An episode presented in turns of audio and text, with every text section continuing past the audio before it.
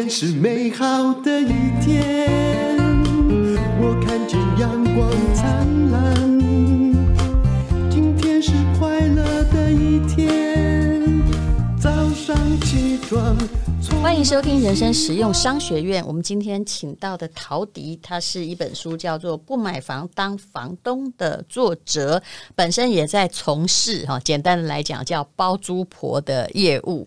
那很年轻，很貌美，你一定想不到 他自己来创业，创包租婆，而且要很耐烦啊，十八般武艺，只要装修全部都要会。那我们今天就来讲里面的趣味故事好了。比如说，他现在主要是经营共生公寓，这在很多大都市都是一种潮流。可是，在人跟人之间，哈，就其实亲人之间，常常都像牙齿咬到肉了。啊，夫妻之间说不吵架呢，哈，也一定是有一方在委屈退让。那么，不认识的人，三个到六个住在一起，曾经给你带来什么人际关系上的麻烦？呃，住在一起难免会有摩擦哈。尽管我们前面都在讲说生活公约啊、租客筛选再怎么样，但是每一个人生长的环境都不一样哈，所以难免有摩擦。那有一次是我印象比较深刻，就是说，就是因为公共卫生的问题，因为每个人的那个整洁哈，对于整洁的标准不太一样。对，所以我有一间房子，就是有一个女生，她就是她可能别人觉得她有一点点洁癖。嗯，好，然后其他人就是正常这样，但是他就是，比方说，连那个垃圾桶哈，嗯，他会去检查，检查别人有没有正确的分类，这样，比方说，你不可以把那个塑胶瓶就丢到一般垃圾，嗯、他就是很严格，然后搞到最后哈，室友都有一点点崩溃，这样，他其实蛮适合当大厦管理的，对，那后来我们就想说。一开始这种情况，我们都会让他们先自己去协调，因为我们都要相信成年人哈有自主管理的能力，他们自己先去沟通。好，可是就是沟通到最后真的协调没有一个结果，我们才会出面。啊，这时候我们去就是，其实我们有上过那个幸福心理学，所以我们就把那一套哈拿出来应用，就是去现场哈，大家坐下来，然后我们现在先玩一个小游戏。他们就傻眼，不然包租婆的才能要这么大，哎、欸，真的是不是十八般武艺还要会这个？好，大家坐下，我们现在先玩一个小游戏哈，就是说我们现在开始轮流来，你先哈，你现在进去房间里面，然后你要改变你身上的穿着五件五个地方，嗯。好，比方说你有戴耳环，可能是耳环不见了，嗯嗯，或者是本来衣服扎进去变成拿出来，反正你就是要改变身上五个地方，嗯、然后出来之后让其他人看看哪里有改变，嗯、看看大家看不看得出来。嗯哼，这是幸福心理学教的一课哈。然后大家一开始就傻眼哈，但是也都乖乖照做，就是好。结果最后出来的结论就是说，哎、欸，其实会发现说别人身上的改变，你其实看不出来。是是。就是他改了五样东西，大部分人都只最多看到一样，嗯，其他都看不出来，嗯，所以这件事情是不是告诉我们说，你要察觉别人的改变其实是很困难的，对，所以你要给别人时间，哦，所以当我们在就是抱怨为什么对方一直这样都不改的时候，嗯。其实对方有可能他有努力在改了，对，只是你看不出来，只是你看不出来，改到你看得出来已经是圣人了。对，所以我们现在能不能来协调？就是说，诶，因为那个女生以前她就是很很急哈，她只要一看到什么事情不对，她就立刻就在群组里面赖，然后就是开始噼里啪啦，然后大家变成别人的压力源。对，所以其他人压力很大。我们现在能不能改一下？就是说。当你开始又发现对方好像你没有感觉到他的改变，我们可不可以等一个星期？嗯，你再感受一下他到底是不是真的没有改变，还是他有开始微微的改变？你给他多一点时间，嗯、然后后来他也接受，结果他有改变吗？这个很难呢，你知道吗？我们后来这样的协调方式之后，他们后来的相处就真的没事嘞、欸、啊。就就开始接受了。这个女生了不起哈，她也她终于发现说，原来我这样做大家是不舒服的。对，嗯，她也意识到自己真的太急了，嗯，而且其实对方有在改，只是她没发现。好，那这种急的人，也许他自省的能力是比较强，因为他是属于自己做的很好的那一种。可是就是有很烂的那种，就是我这以前遇过一个哈，就是等于是我那时候想说，我我那时。那时候还年轻，我租的房子就多了一个房间，于是我就想，就让一个，哎，等于是就某某个人的小孩了，我妈妈朋友的小孩来住。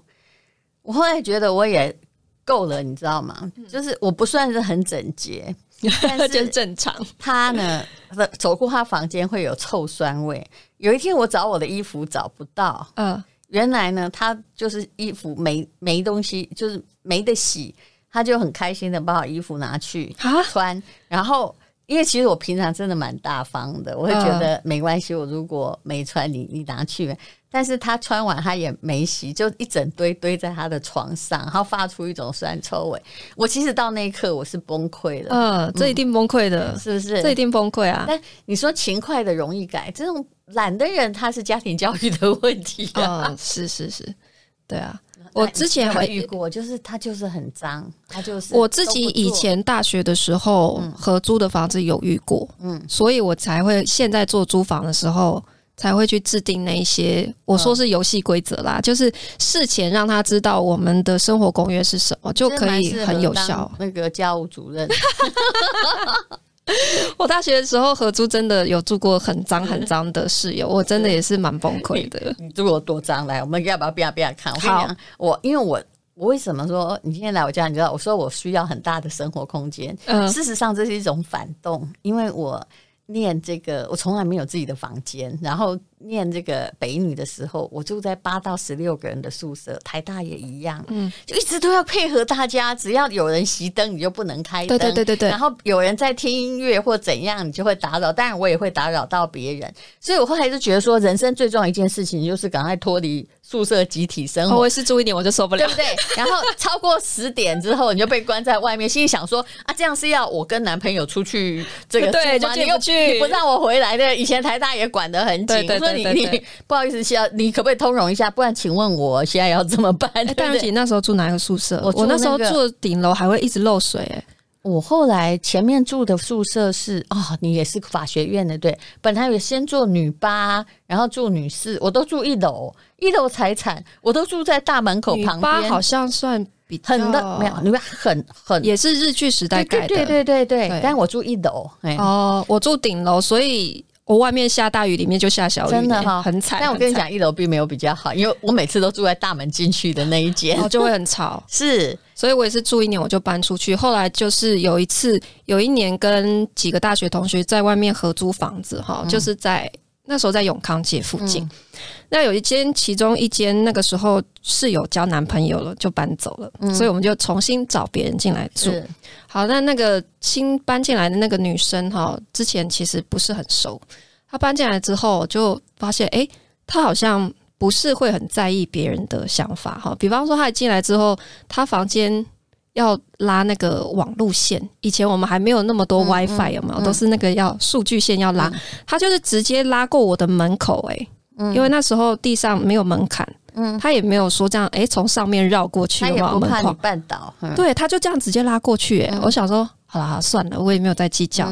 就后来有一次我要去厕所，哈，一踩进去，我就发现我的脚全部踩在水里，嗯，就是整间厕所淹水了，嗯，我就低头一看，怎么回事？他就是因为他长头发，嗯哼，他洗完头，然后整个那个排水都堵住了，他都没有清，所以就淹起来，他也没有处理，嗯，然后我再抬头一看。哦，更恐怖！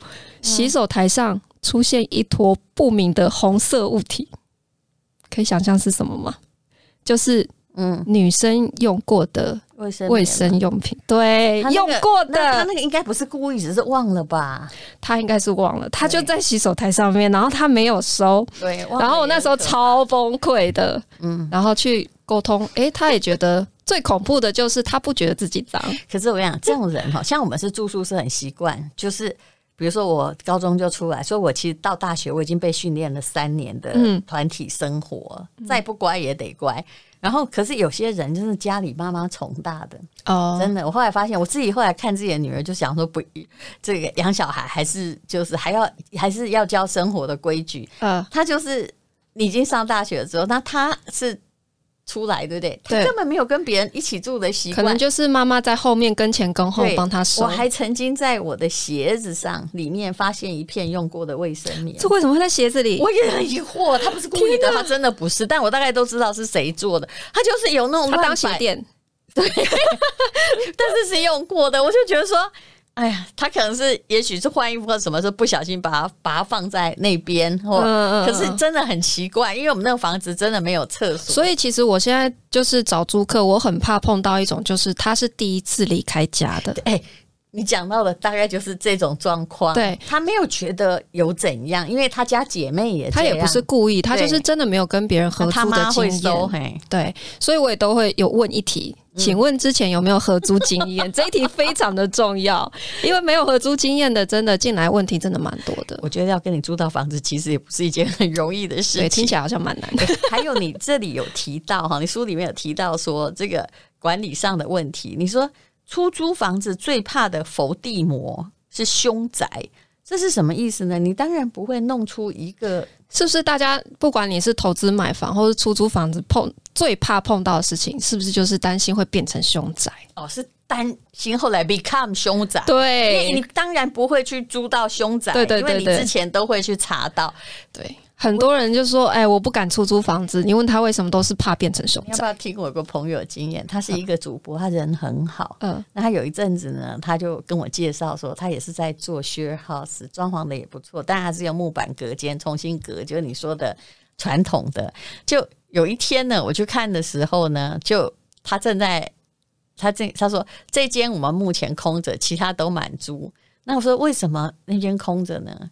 他说：“哎呀，你就不要问这件事，不要问了，不要问。那个他是个上班族，然后有一天呢，他就出去，然后就呃就呃了了结了，是套房对不对？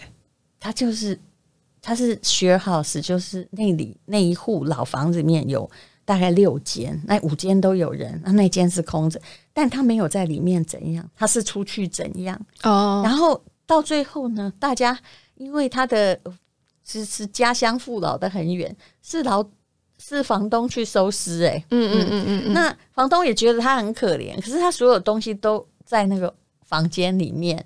后来他想说，那这算不算凶宅呢？如果我把他这间以法律上面定义来讲不算，不算对不对？对，可是他后来就把它把他锁起来，干脆做做储藏室或者什么哦，就是心理上面还是会有那个介意哈。所以我觉得大家最怕凶宅这件事情，呃的情况之下，我觉得在 share house 里面，我们会去很强调就是室友之间的情感连接啊，嗯，就是说我们为什么叫做 share house，它跟传统的雅房有什么不一样？哈，或者说跟套房有什么不一样，就是我们室友之间彼此是他会有很多的交流，你这根本就是在经营幸福心理学公社。我就是怎么样，要随时注意到对方的情绪。因为我我以前在大学刚毕业那几年，我真的也是住过，就是很像公疗那样子的雅房，嗯，就是。呃，房东他没有在筛选租客，谁来他都租。然后我回去其实都觉得压力很大，我也不想跟里面的任何人说话，我就是躲在房间。对，而且里面又来了谁也不知道。对，就是龙蛇杂处的，男男女女都有。对，我我现在做的就是我要去打破这样子的一个、嗯、一个传统啦，就是说，可是你也没有规定说这边收女生，那边收男生。我男女不拘，但是职业啊各方面会去做一些筛选，尽量让志同道合的人住在一起。哦、所以其实。我有很多房子的租客都变成非常好的朋友，比如说这边刚好就是金融圈，对不对？对他们聊得来。我甚至有一间，他让他们的工作相差的过远，年龄也不能差异太大，嗯、会会会有代沟。那我有一间房子是有两个女生，她们后来还一起创业，就是一个是香氛师，嗯、一个是花艺师，嗯，然后他们刚好一拍即合，就是哎、欸，我们一起来做一个品牌，嗯、有没有刚好一起结婚的？结婚呃，有变成情侣搬走的，那就祝福喽。对、嗯、对，但这也是蛮麻烦的，不过可以没收他们的那个 押金，就美事一桩啦，这样子。那为什么我觉得就是室友之间要有互动很重要？因为在我的 share house 里面，其实我我真的没有处理过任何一个非自然身故、欸。对，其实那个比例很低，嗯、我必须这样说。但是其实比你更怕的是饭店，饭店更辛苦。或者还有那时候我把所有的民宿都收起来，就是因为我朋友跟我说：“你想想看，你现在都没有出任何事，万一有些人找你麻烦，把你当成他最后的归宿，你怎么办？” 我想说：“哦，那呃，不要好，我们还是不要做好了，那个代价太大了哈。嗯”不过我觉得 share house 有一个好处，就是说你有室友的关照，嗯。你今天有隔壁的房间的室友，哎，最近好像怎么都闷闷不乐，不讲话。嗯，嗯，他是不是至少会关心一下，或者是他会来跟我讲？这个比老公好，很多时候 比老公好。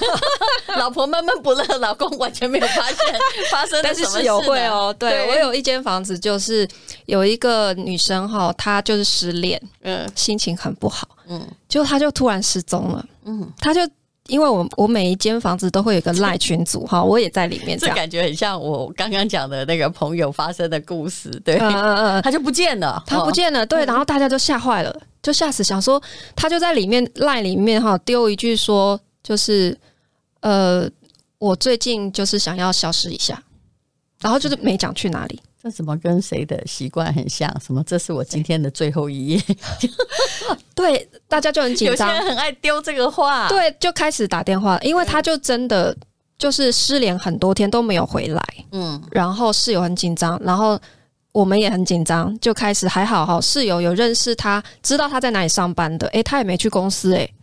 然后有呃，我们就联络他的家人，家人也说他没有打电话回来，他也没有回家。啊，我们就真的已经在考虑要不要报警了。哎，结果还好，他就忽然烂又来了，就是他知道我们在找他了，因为透过公司又透过朋友，后来辗转他才接到消息，知道大家都在担心他，最后就说：“哎，谢谢你们的关心，我只是心情不好，好，我今天就会回来让大家担心。只要有你们有找我，我就觉得我有存在的必要，是这样。”对，好，但是我要问你一个很现实的问题，嗯，说是共生公寓好了，其实现在很多人呢、啊，他当然，你当然还是无可蜗牛，但是我就是建议你说，如果可以，你真的要找到，就算不是你自己的房子，最好是个稳定的居处。为什么？因为你年纪会大，嗯，你说年龄层要差不多才能组成某一个共生公寓。那你有没有遇过年龄真的还蛮大的哈？你不用客气啊，就是比如那种五十岁、六十岁。我目前租客年纪最大的是五十六岁。对，那那他要租房子是不是很困难？日本其实很困难，因为我后来在日本做那个租赁的时候，我有遇过。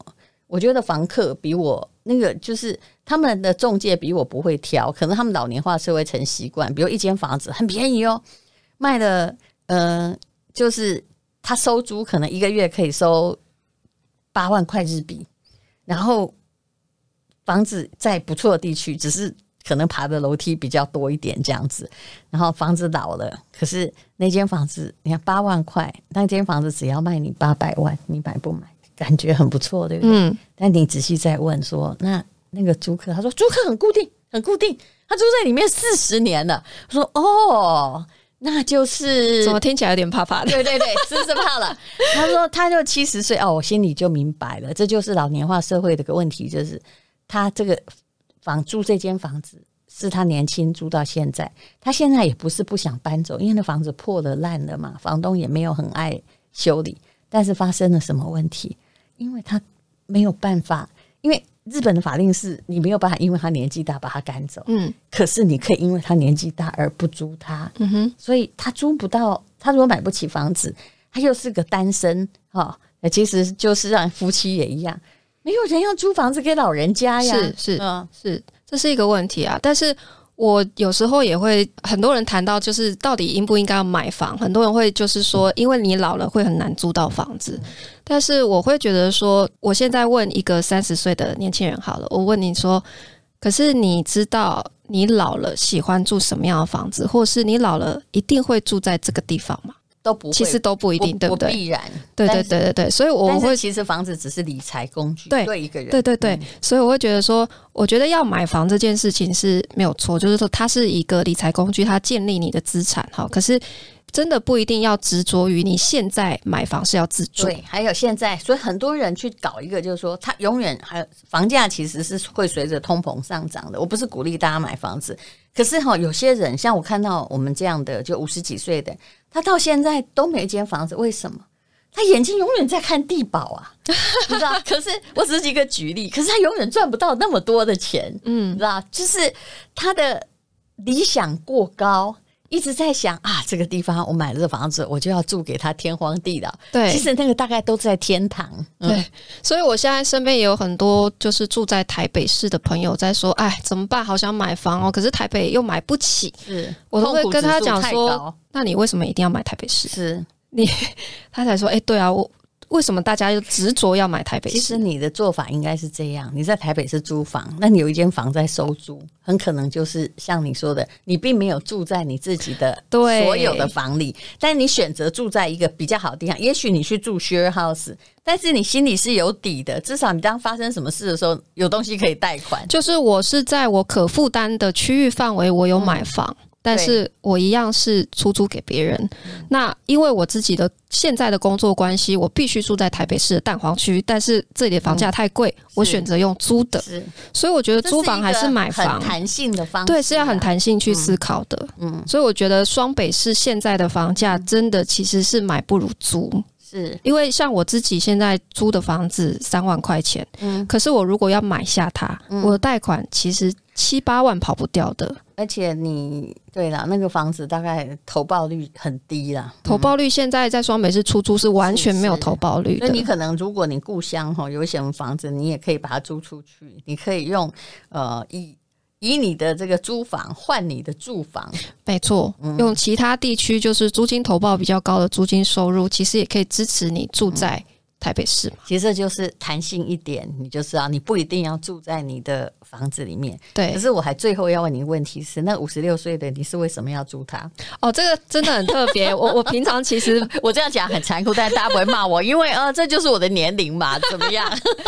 他是因为他女儿本来是我们的室友，嗯，他女儿住在里面，然后刚好空出一间之后，他的爸爸他是在银行上班，从南部调来台北。刚好也需要地方住，嗯，所以他女儿就拉他爸爸一起来住我们的 share house，、哦、所以他们很有趣的就是照顾，嗯，他们也没有想说，哎、欸，两个人一起父女嘛，就去租两房，没有、欸，哎、嗯，他们想说这样也很好啊，有有其他室友，然后我们就各住一间，然后爸爸也没有要帮小孩出房租的意思。我感觉我把人看哈，父女也比较不会有争执，爸爸也比较不会。我觉得这搞不好是妈妈的计谋，对，他又可以就近看着，可以看着，对不对？对对对对对。好，那这个包租婆有非常非常多的智慧，谢谢陶迪，谢谢大柔姐，谢谢大家。勇敢的一天，没有什么能够将我为难。